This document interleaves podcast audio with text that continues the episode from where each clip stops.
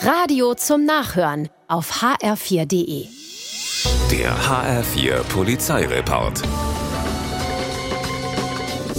Ihre Tochter hat einen tödlichen Unfall verursacht. Sie muss in den Knast, es sei denn, sie zahlen die Kaution. Diesen Anruf erhält eine 66-jährige Frau in Frohnhausen. Ein Schockanruf, Betrüger. Und die Dame schnallt's. Sie legt nicht auf, sondern spielt mit und ruft gleichzeitig die Polizei. 40.000 Euro wollen die Gauner, nehmen dann aber auch Schmuck und eine Uhr. Ein Treffen wird vereinbart und jetzt wendet sich das Blatt. Der Schockanruf schockiert nur noch die Gauner, die von der Polizei überrascht und festgenommen werden. Handys, Autos, sogar Rasenmäher kann man orten, wenn sie geklaut werden. Doch, dass das auch bei Kopfhörern geht, hat nun ein Dieb in Gießen erfahren. Der klaut einem 29-Jährigen seinen Rucksack. Drin sind unter anderem dessen Kopfhörer und die kann man, glaubt es oder nicht, per GPS orten.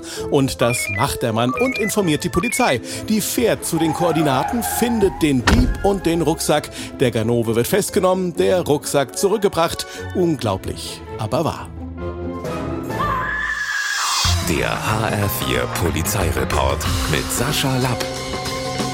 Auch auf hr4.de.